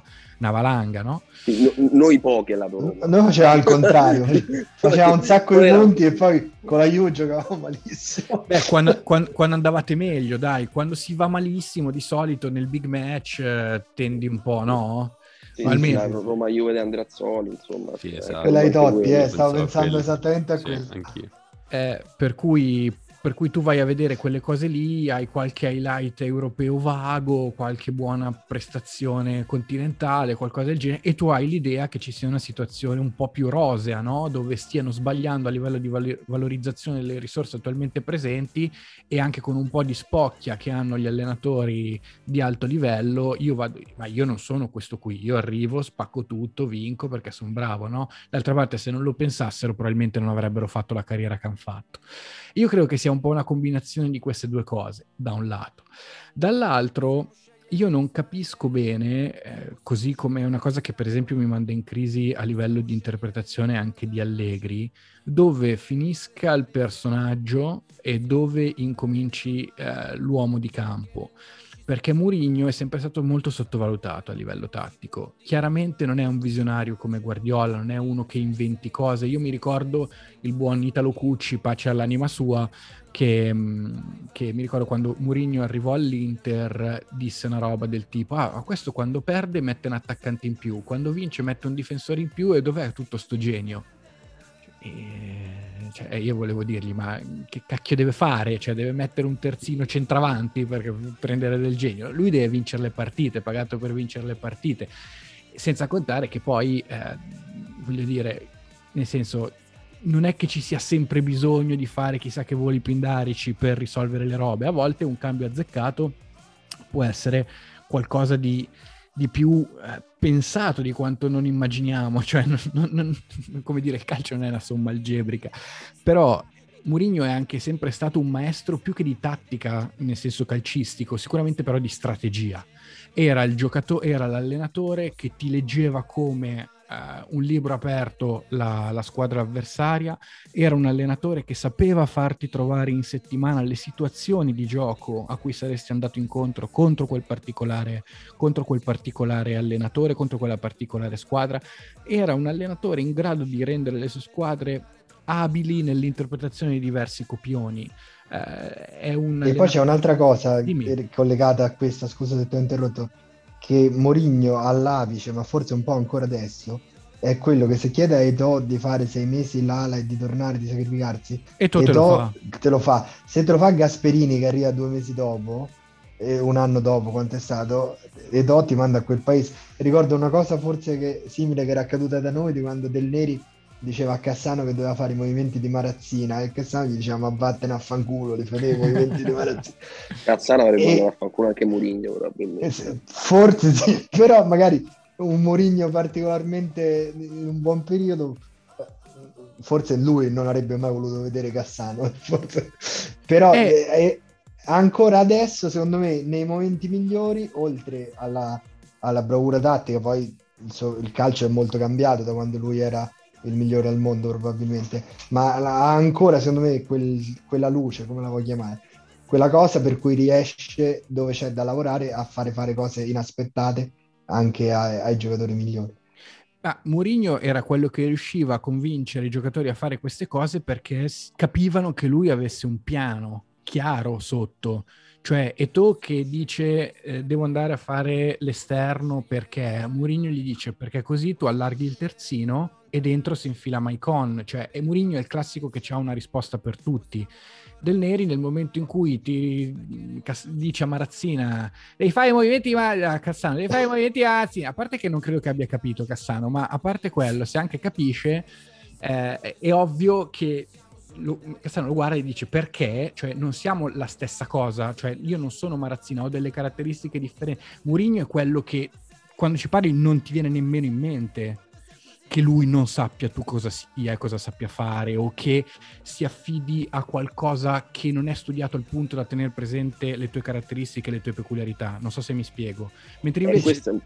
Del Neri è il classico che ti impone uno spartito perché lo spartito funziona, non sei tu, è lo spartito. Non so se, se, se rendo bene l'idea. Sì, sì. Questo è, è, un, è, un, punto importante secondo me perché si è, eh, si è parlato molto del, di come Mourinho potesse infondere qualcosa al gruppo tramite eh, la sua personalità, la sua mentalità, i trofei che ha vinto, la storia che si, si, porta dietro, quando in realtà il discorso verte sulla credibilità che un allenatore ha, che non Bravissimo. deriva necessariamente da quello che ha vinto, ma da quello che eh, da quello che, che, riesce a comunicarti e a come te lo comunica in funzione del piano che ha, dell'organizzazione che vuole attuare. Eh, secondo me, tra l'altro, la mentalità secondo me si può riassumere bene in questo discorso. Quindi c'è stato un grosso fraintendimento alla base di come semplicemente un, un determinato charme potesse invertire del, del, dei percorsi disastrosi che sono, stati, che sono stati intrapresi. Serve prima di tutto credibilità, serve alla base della credibilità che ci sia una chiara organizzazione che si vuole trasmettere. E passo a un'altra domanda, eh, che sarebbe proprio secondo te cosa vuole trasmettere Mourinho a questa squadra e perché non ci sta riuscendo? Aspetta però scusa Enrico per chiudere eh, il primo discorso sì, che stavamo facendo serve sicuramente chiarezza da parte sua, ma serve anche materiale da plasmare, tanto che Pellegrini eh, sta facendo probabilmente no, una delle non... migliori stagioni. No, nel senso, se il materiale è quello che è, fai la fine di Zenga che doveva mentalizzare il giocatore no, ma non è, no, no, no, no, no, non è, no, aspetta, aspetta, aspetta, non è, no, non che lui non, non, sia chiaro adesso rispetto ah, a okay, come era okay. chiaro dieci anni fa, non mi riferivo a questo, mi riferivo a un equivoco alla base che era, era rappresentato dal fatto che fossero i trofei a dare credibilità all'allenatore, non ah, solo no, no, tanto perfetto. quelli, eh, quello che tu riesci a trasmettere. No, hai fatto bene a precisarlo perché poi magari si capisce male. E, ehm, e quindi, scusa Gio, ritorno su, sulla domanda, cosa, vai, vai. Cosa, cosa, cosa dovrebbe portare che non sta riuscendo a portare e perché? Allora, io mi approfitto dell'interlocuzione di Giovanni per presentare comunque il problema della, della qualità del, del, materiale umano a disposizione, nel senso che il calcio di Mourinho è comunque un calcio abbastanza complesso e in questo può somigliare a quello di Allegri perché nel momento in cui lui insiste nell'allenare la situazione, insiste nell'allenare la capacità di decisione, tu devi avere un giocatore sotto in grado di sostenere quella responsabilità decisionale e quella capacità di interpretazione del suo gioco. Non essendo uno che ti, come Conte, ti impone strutture particolarmente codificate, Conte cioè, credo che abbia uno schema anche per uscire di casa, cioè, mh, e credo che ti faccia impazzire nella ripetizione ossessiva di determinati schemi di gioco in maniera, in maniera continua. Poi è chiaro che c'è anche lì un, un elemento di discrezionalità del giocatore, perché se no, vabbè, allora guardiamo le simulazioni robotiche ed è la stessa cosa, ovviamente. Però, però, però, però, Mourinho al- è, ha un obiettivo più alto da un certo punto di vista, no? Cioè, se Conte ti imbocca, Mourinho, in parte anche Guardiola, ti dà degli strumenti tali da applicare com- a tua discrezione all'interno di un contesto, no? Delle chiavi di lettura. E per fare questa roba qui, probabilmente serve un, uso questa parola terrificante mutuata dal dal marketing digitale, un livello di responsività, che non so se si può usare, una capacità sì. di rispondere a, so- a questo stimolo, a quella sollecitazione, che non è banale, perché devi essere, prima di tutto devi essere disposto, poi devi avere la capacità. Eh, ci sono giocatori che per esempio ci mettono un po' di tempo a fare un determinato click con il suo modo di giocare. Per esempio Stankovic, che non è proprio l'ultimo dei coglioni, mi viene da dire, giocatore discretamente intelligente, ci ha messo un mese e mezzo di allenamenti per capire la, la filosofia di Mourinho, per capire l'approccio di Mourinho alle cose di campo. E nel momento in cui eh, l'Inter lo stava vendendo alla Juve, Mourinho aveva dato l'ok per, uh, per silurarlo, eccetera, eccetera, Mourinho l'ha, l'ha, osservato per una settimana in ritiro tra i monti, lì dove cacchio erano, ad agosto del 2009, e gli dice, ad agosto 2008, e gli dice, compagnero, abbiamo un problema, mi sono accorto che giochi, mo- adesso hai capito giochi molto bene sono quelle cose lì. Eh, ogni giocatore ha un po' il, il, suo tempo, ha bisogno del suo tempo e poi ci sono anche dei giocatori che probabilmente sono talmente arrivano da un percorso in cui sono stati talmente esposti a, all'errore, eccetera, eccetera, che non hanno la mente abbastanza sgombra probabilmente per, per combinare qualcosa. Cioè, adesso andiamo nel pratico per, per, provare un po' a tradurre nella concretezza le cose che sto dicendo, perché magari possono sembrare un po' teoriche, astratte, astruse. Cioè, tu chiedi a uno come i Bagnets la responsabilità di fare giocate sopra media quando questo è palese che ha il terrore di tutto quello che può succedergli alle spalle? cioè è molto complicato, non so, non so se mi spiego, cioè eh, sì, sì. Sergio Oliveira secondo me in questo momento, al di là delle sbavature delle robe, sta giocando con, ehm, con l'acceleratore pigiato fino in fondo, anche perché questo qui c'ha il cervello fresco, è tranquillo, non è è vero che sugli, andare sugli intangibles è sempre un discorso, è, è, sempre rischioso, no? Però è palese, cioè si prende le responsabilità di fare determinate cose, se sbaglia fa, spallucce ci si riprova, cioè i giocatori bisogna considerare anche da, da cosa arrivano e, e, fanno fatica probabilmente a fidarsi di un, di un sistema, fanno fatica a sviluppare fiducia in qualunque sistema perché hanno visto che spesso e volentieri anche avere un sistema preciso come poteva essere nell'applicazione di certi principi di, come quello di Fonseca non sempre eh, la, il loro impegno, la loro intensità, la loro applicazione anche pedisse quali questi principi viene ripagata e questo è molto, è, è molto complicato. Io scusate se, se, se, mi libro così a livello mentale, ma eh, con Murigno l'aspetto psicologico è fondamentale anche se non nel senso in cui lo intendono tutti, in cui viene banalizzata la sua narrazione. Ecco.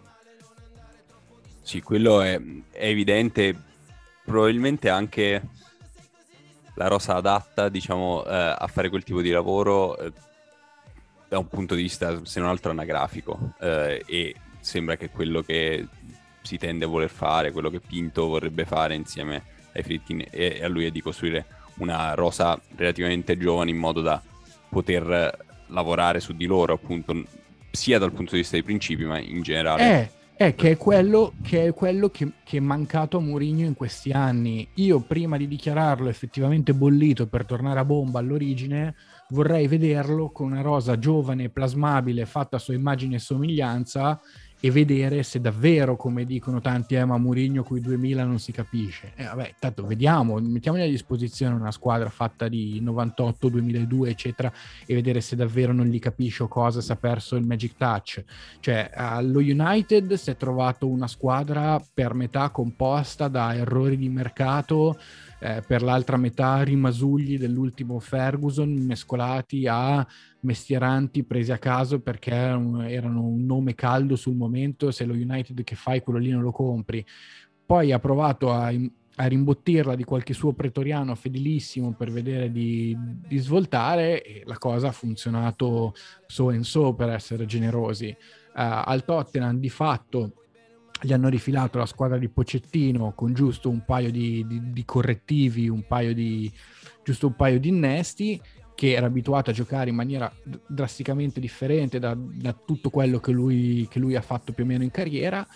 Cioè, mh, mm, forse è il contrario, forse Mourinho eh, in questo momento eh, deve, fare, una, deve dire, fare un altro passaggio, div- abbracciare definitivamente la sua, la sua natura di grande vecchio e provare a, a, ripartire da zero, non nel senso suo di, di, credibilità, eccetera, che quella rimane assolutamente, ma a provare a rifondare qualcosa dal nulla. Finora ha fatto il lavoro del top manager, cioè di prendere rose di alto livello barra altissimo livello e portarle a toccare, o comunque ha provato a fare questa cosa, provare a toccare il cielo con un dito, ci è riuscito abbastanza spesso, tant'è che ha vissuto gli ultimi, gli ultimi dieci anni praticamente di rendita, un po' di meno, 7-8 anni li ha vissuti di rendita per quello che ha saputo fare nei 7-8 precedenti, adesso forse è il caso di trasformarlo in quella figura che a noi italiani piace sempre, eh, come dire, classificare con lo sfortunatissimo epiteto di maestro di calcio, eh, però potrebbe essere una via e secondo me se la Roma avesse la pazienza di provare a, a, a seguirlo in questa transizione potrebbe, ci si potrebbe veramente divertire. Però è un lavoro lungo, doloroso e, e palloso perché nel frattempo è palloso proprio nel senso che prendi le pallonate nel frattempo.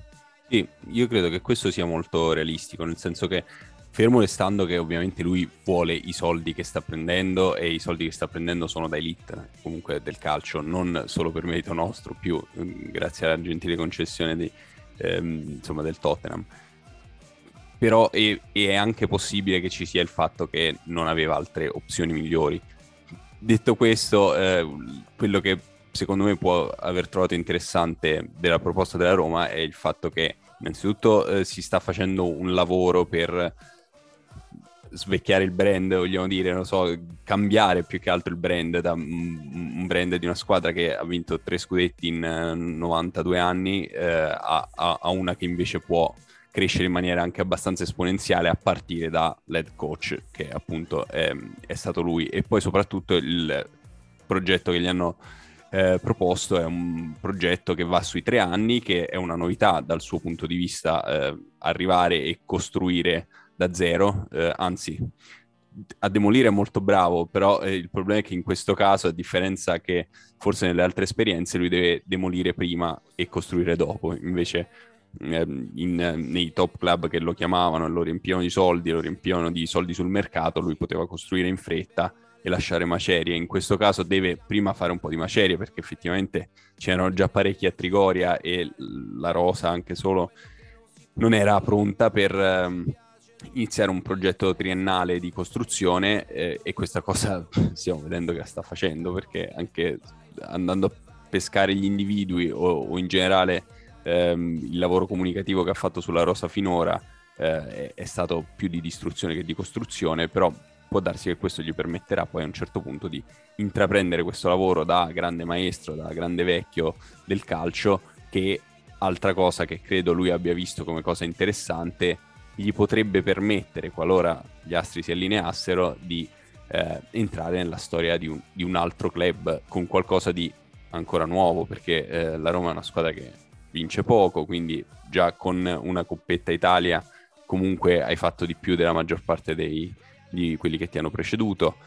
Se invece riuscisse effettivamente a fare qualcosa di più eh, in questa grande costruzione dei Fritkin, passerebbe di nuovo alla storia con un altro club eh, e questo ovviamente eh, aumenterebbe ancora la dimensione del, del, mito di se stesso che lui ha ma che vuole anche creare nel, nella narrazione del, del calcio in generale.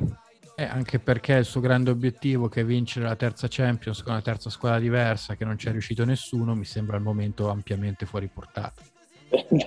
sì, già riuscire a tornarci in Champions sarebbe un, un piccolo miracolo. Sì. Comunque, secondo me, per il momento della carriera di Mourinho, è più da lui prendere la Roma di quest'anno che non l'ultimo Manchester che ha preso e, e o l'ultimo Tottenham per tutti i motivi che avete detto prima. Beh, e secondo me, eh, ovviamente era un altro Mourinho, ma anche rispetto a quel Real quando ci è andato. Secondo me lui non ci doveva andare al Real in quel periodo. O meglio, se voleva andare al Real non doveva fare la guerra come se allenasse eh, le, le, il Monza, perché è una cosa che poi gli si è ritorta contro, pur Però, mostrando belle cose a tratti in quegli anni. Fino a un certo punto, nel senso che se tu decidi di sbarcare su quel pianeta in quel preciso periodo storico dove sta avvenendo qualcosa di assolutamente miracoloso e, ed hai contro il miracolo del, di, di, di, quel periodo, devi necessariamente rimboccarti le mani e fare qualcosa d'estremo.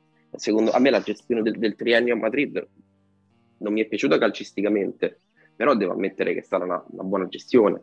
Cioè lui alla fine arriverà a vincere un campionato, non mi ricordo però se è vincere il campionato quando c'era Villa, eh, quando c'era, c'era Guardiola o Villanova però di là, non mi ricordo questa cosa, solo allora, allora, allora. Eh, no, direi una cretinata perché non me lo ricordo. Forse, forse, è l'ultimo anno di Guardiola, che Guardiola finisce senza... Allora, senza, vince, senza... Vince, quello del, vince quello del 2011-2012 e adesso te lo dico subito chi allenava in quel momento c'era, il, ba- il Barça. C'era ancora...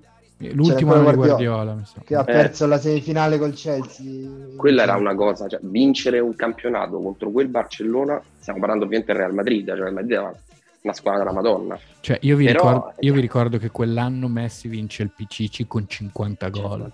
Cioè, sì, quello è il, probabilmente è stato il miglior, per certi versi è stato il miglior prodotto di, di Guardiola in maniera non continuativa. Cioè, ha avuto degli sprazzi di, di, di gioco che sono stati assolutamente l'acme del, del suo triennio, ma non è mai riuscito a portarlo in maniera continuativa, che per un po' di sfiga, insomma.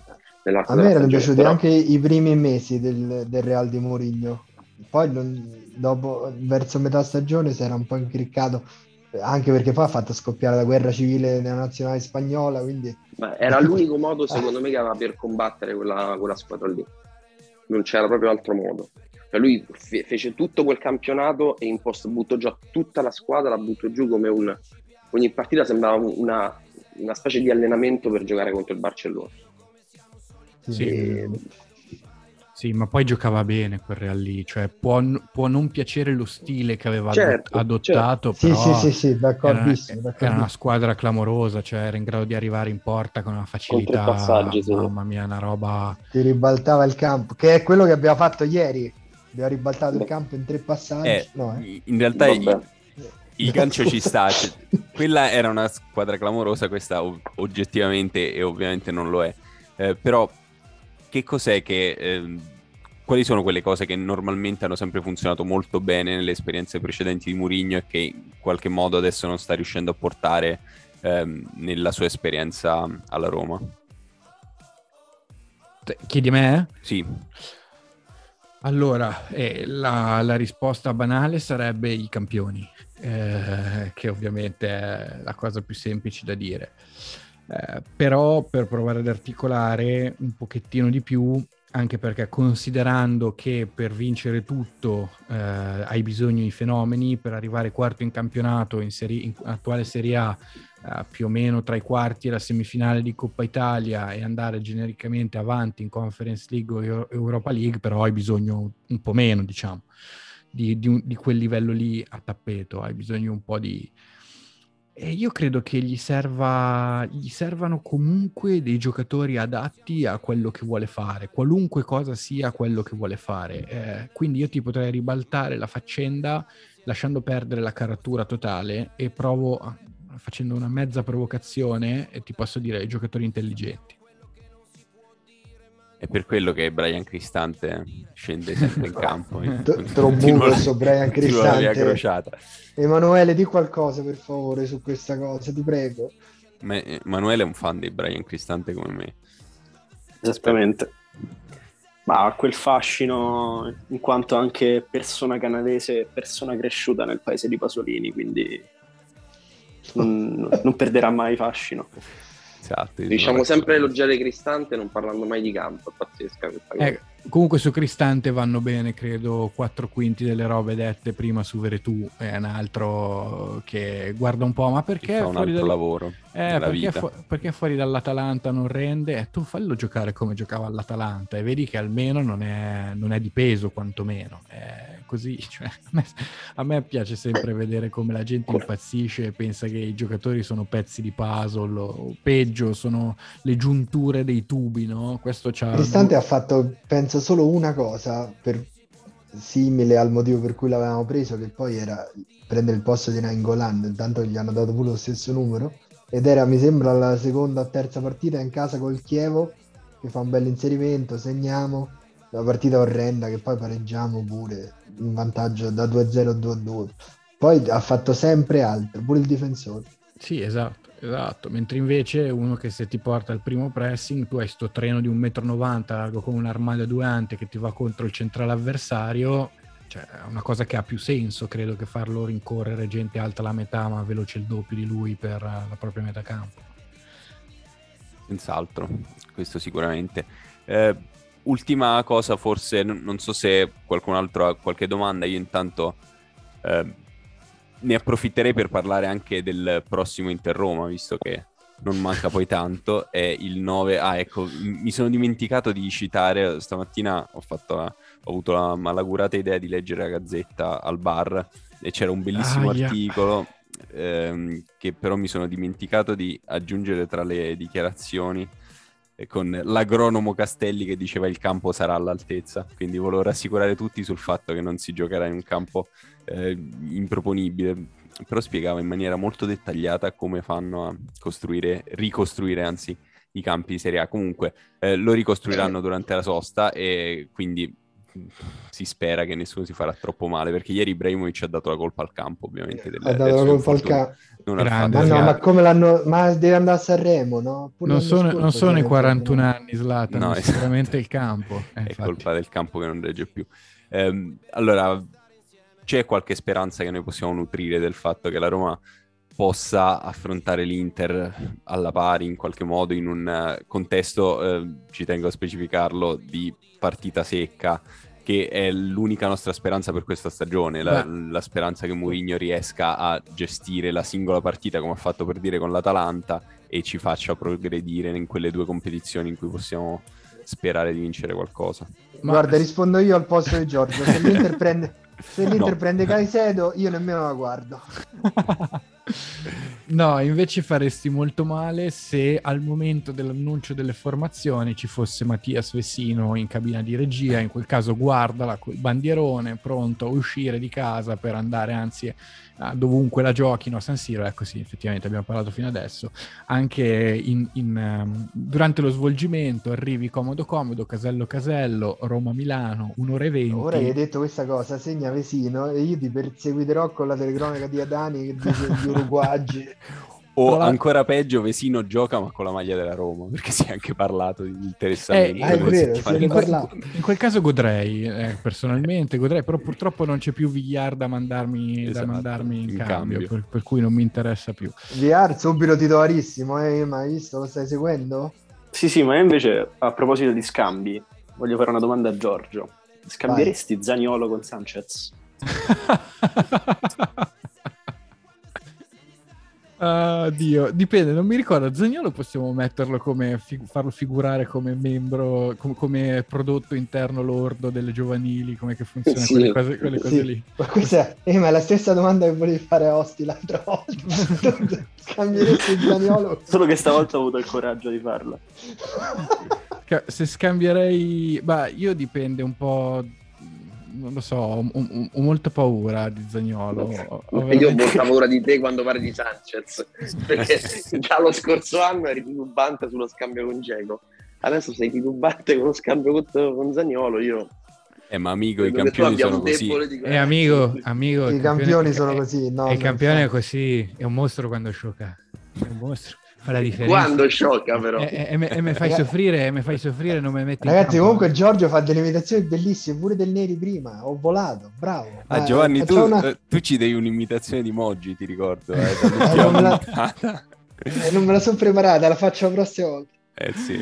Ah, comunque Giovanni, devo dire che abbiamo parlato di Murigno tutto questo tempo e volevo dedicarti il pensiero che non, non sono riuscito a esprimere prima. Murigno è anche l'uomo che ha reso Dimitri Alenicev campione d'Europa nel 2004 facendolo eh segnare certo. in finale tra l'altro. Eh lo so, lo so, lo so, partita che ho visto in piedi con la mano sul cuore all'epoca. Eh, eh, grazie, grazie. Tra, tra, l'altro volevo ricordarti l'intervista a fine partita di, di Alenicev che disse una roba del tipo eh, amico, eh, il campione è un mostro quando gioca, o qualcosa del genere.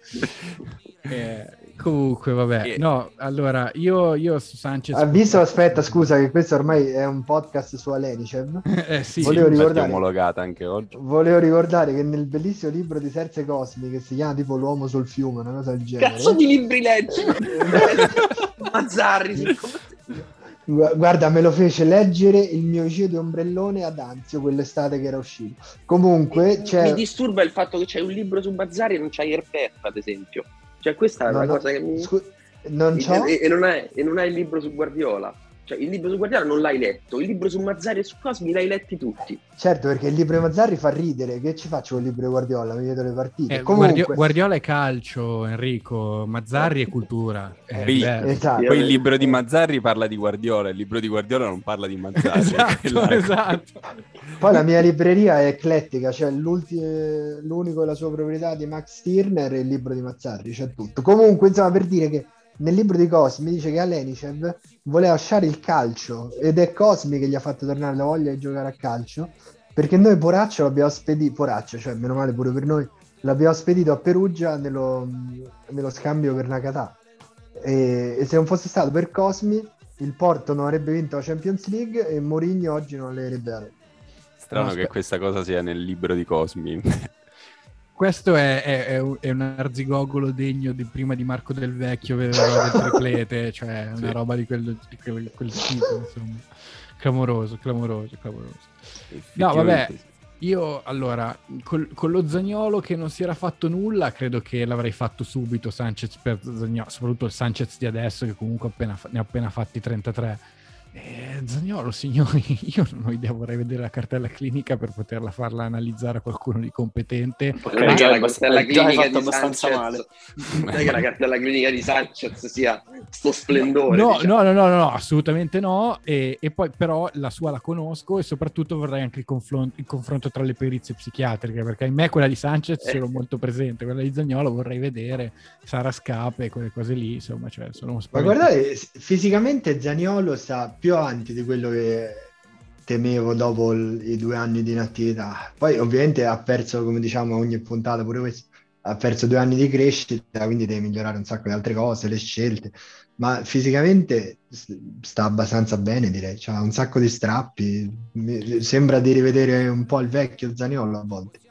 Comunque io qui lo dico e qui lo nego perché è un podcast che non sentono gli interisti, quindi f- mi arriveranno meno ettolitri di merda di quanto potrei immaginare, però io sono veramente convinto che Sanchez, al di là sue, della sua follia, della sua egomania, un campione lo sia abbastanza per davvero, magari non è di primissimo, eh, però è un signor giocatore e onestamente nell'Inter non c'è nessuno in grado di fare quello che fa lui o di surrogare Geco lo su- può surrogare parzialmente ma con caratteristiche completamente differenti.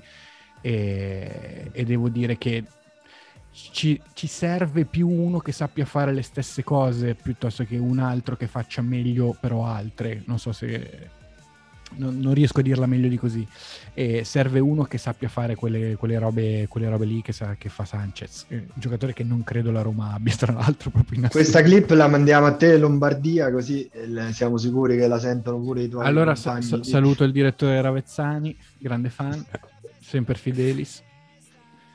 Per fortuna però né Ema né Giorgio sono di DS di Roma e, e Inter e quindi Sanchez non verrà scambiato con Zaniolo dal nostro punto di vista di romanisti.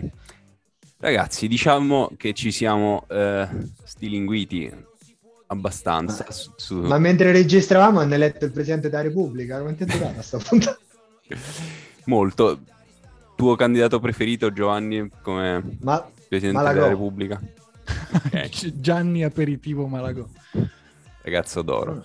sono Va serio. bene, eh, vediamo, perché no, insomma, dopo aver eh, fatto il record di ori alle Olimpiadi con l'Italia, per- perché non dargli anche in mano le chiavi del paese? Insomma, solitamente funzioniamo così, visto che non sono i cittadini a votare, potrebbe succedere. Vedremo, magari la prossima settimana, quando ci sentiremo di nuovo, ci sarà un nuovo Presidente della Repubblica. Improbabile. Eh, ne approfitto però per ringraziare moltissimo Giorgio di essere stato con noi per l'intera puntata, che è durata due settimane per l'appunto. Grazie a voi, grazie a voi. Ero tanto così da cantare la sigla. Puoi farlo live, se hai una chitarra puoi anche suonarla, facciamo una versione unplugged che non sarebbe male. Eh, speriamo ovviamente di riaverti con noi presto, ehm, non per parlare ovviamente dell'Inter che ci ha massacrato ai quarti di Coppa Italia, ma per la prossima partita di campionato. E, mm, saluto anche Enrico, Giovanni e Emanuele. Ciao, E- ragazzi. Ricordiamo, facciamo questa indegna marchetta, ricordiamo di ascoltare per una di Enganche, che è un, un podcast molto più completo del nostro, molto più serio, molto più bello, molto più divertente. Ma- siete capitati ad ascoltare questa immondizia per un'ora e mezza, parzialmente ammorbidita dalla presenza di, di Giorgio, ascoltate poi Spremuta di Enganche. Insomma, quindi anche questa marchetta l'abbiamo fatta, visto che è stato così gentile il, È il vero. direttore vero. con noi. Eh, fa- favorisci codice Swift o BIC, eh, poi provvederò a, a alcun quibus per questa marchetta. Ma questo è, è- è assolutamente vero, è il motivo per cui noi facciamo venire quelli di Spremuta in- di Engance da noi e invece da loro giustamente ci va solo Enrico e molto di rado spero per voi. no, è venuto anche Ema, non state È scorsi. vero, è vero. Sì, sì, è vero. Mo una volta vi mando Enrico dopo, il nostro, dopo le nostre birre pre-partita, che è carichissimo. In quei momenti sta dal meglio di sé proprio. Comunque, voi dovete capirmi, io non posso mettere Giovanni e Chiaramonte nella stessa stanza, anche se Donna, che cosa cioè- fantastica. Un No. giorno lo chiamiamo noi chiaramente. No, no, Eh, poi- sì. poi, si, poi si crea qualche problema, cioè è terribile. Chiaramonte era buono per parlare di Pastore, voi l'avete venduto. eh. Eh, Però abbiamo la sua versione tipo iOS, che è Oliveira, numero 27 col codino. è vero, è vero. Ci penso sempre quando lo vedo. Lidl Pastore. Esatto. in realtà iOS più o meno, perché tutti i device della Apple sono molto eleganti. Io lui lo trovo veramente... Io non so come è possibile, noi abbiamo censito l'intera popolazione portoghese, abbiamo trovato gli unici due atleti professionisti che in realtà camminano e corrono in una maniera inguardabile, che sono lui e Rui Patricio Important. Non so se hanno i piedi piatti, i piedi a papera, so, sono stranissimi quando corrono, specialmente in quel secondo gol che abbiamo preso contro l'Empoli. Eh, vederlo correre in quel modo è stato veramente un, un colpo al cuore, però un grande, grande calciatore. Lo salutiamo visto che sappiamo che ci ascolta e sicuramente è arrivato fino alla fine tutti gli eroi, visto che abbiamo parlato di eroi anche oggi, che sono arrivati fino alla fine, li ringraziamo anche loro e gli chiediamo come al solito di ehm, commentare eventualmente e passare a amici a cui vogliono male. Eh, e di insultare Emanuele per aver, proposto, per aver proposto lo scambio Sanchez-Zaniolo. No, volevo, soltanto, volevo soltanto far esprimere insomma con crudeltà la, la scarsità della Roma. Benissimo, e con questo possiamo chiudere e salutare tutti. Ci è molto utile. E eh, amico, sentiamo. mi fai, so- mi fai soffrire però. No. Comunque, Giorgio, cioè, le, noi tutti i sudamericani parliamo come Zanetti perché se fa Zanetti. Eh, mo, purtroppo cioè. sì, purtroppo questa è l'imprinting. La puntata non finirà mai, non finirà mai questa puntata, durerà tre ore. Adesso, Giovanni, non sai farmi una imitazione di un sudamericano tu? Ma ragazzi, se io non torno a lavorare mi licenziano, sono sparito okay. due ore fa. Va bene anche a Lenice. la prossima volta. Ci sentiamo la prossima volta per l'appunto. Ciao a tutti e grazie ciao, a tutti. Ciao, ciao grazie. Ciao a tutti.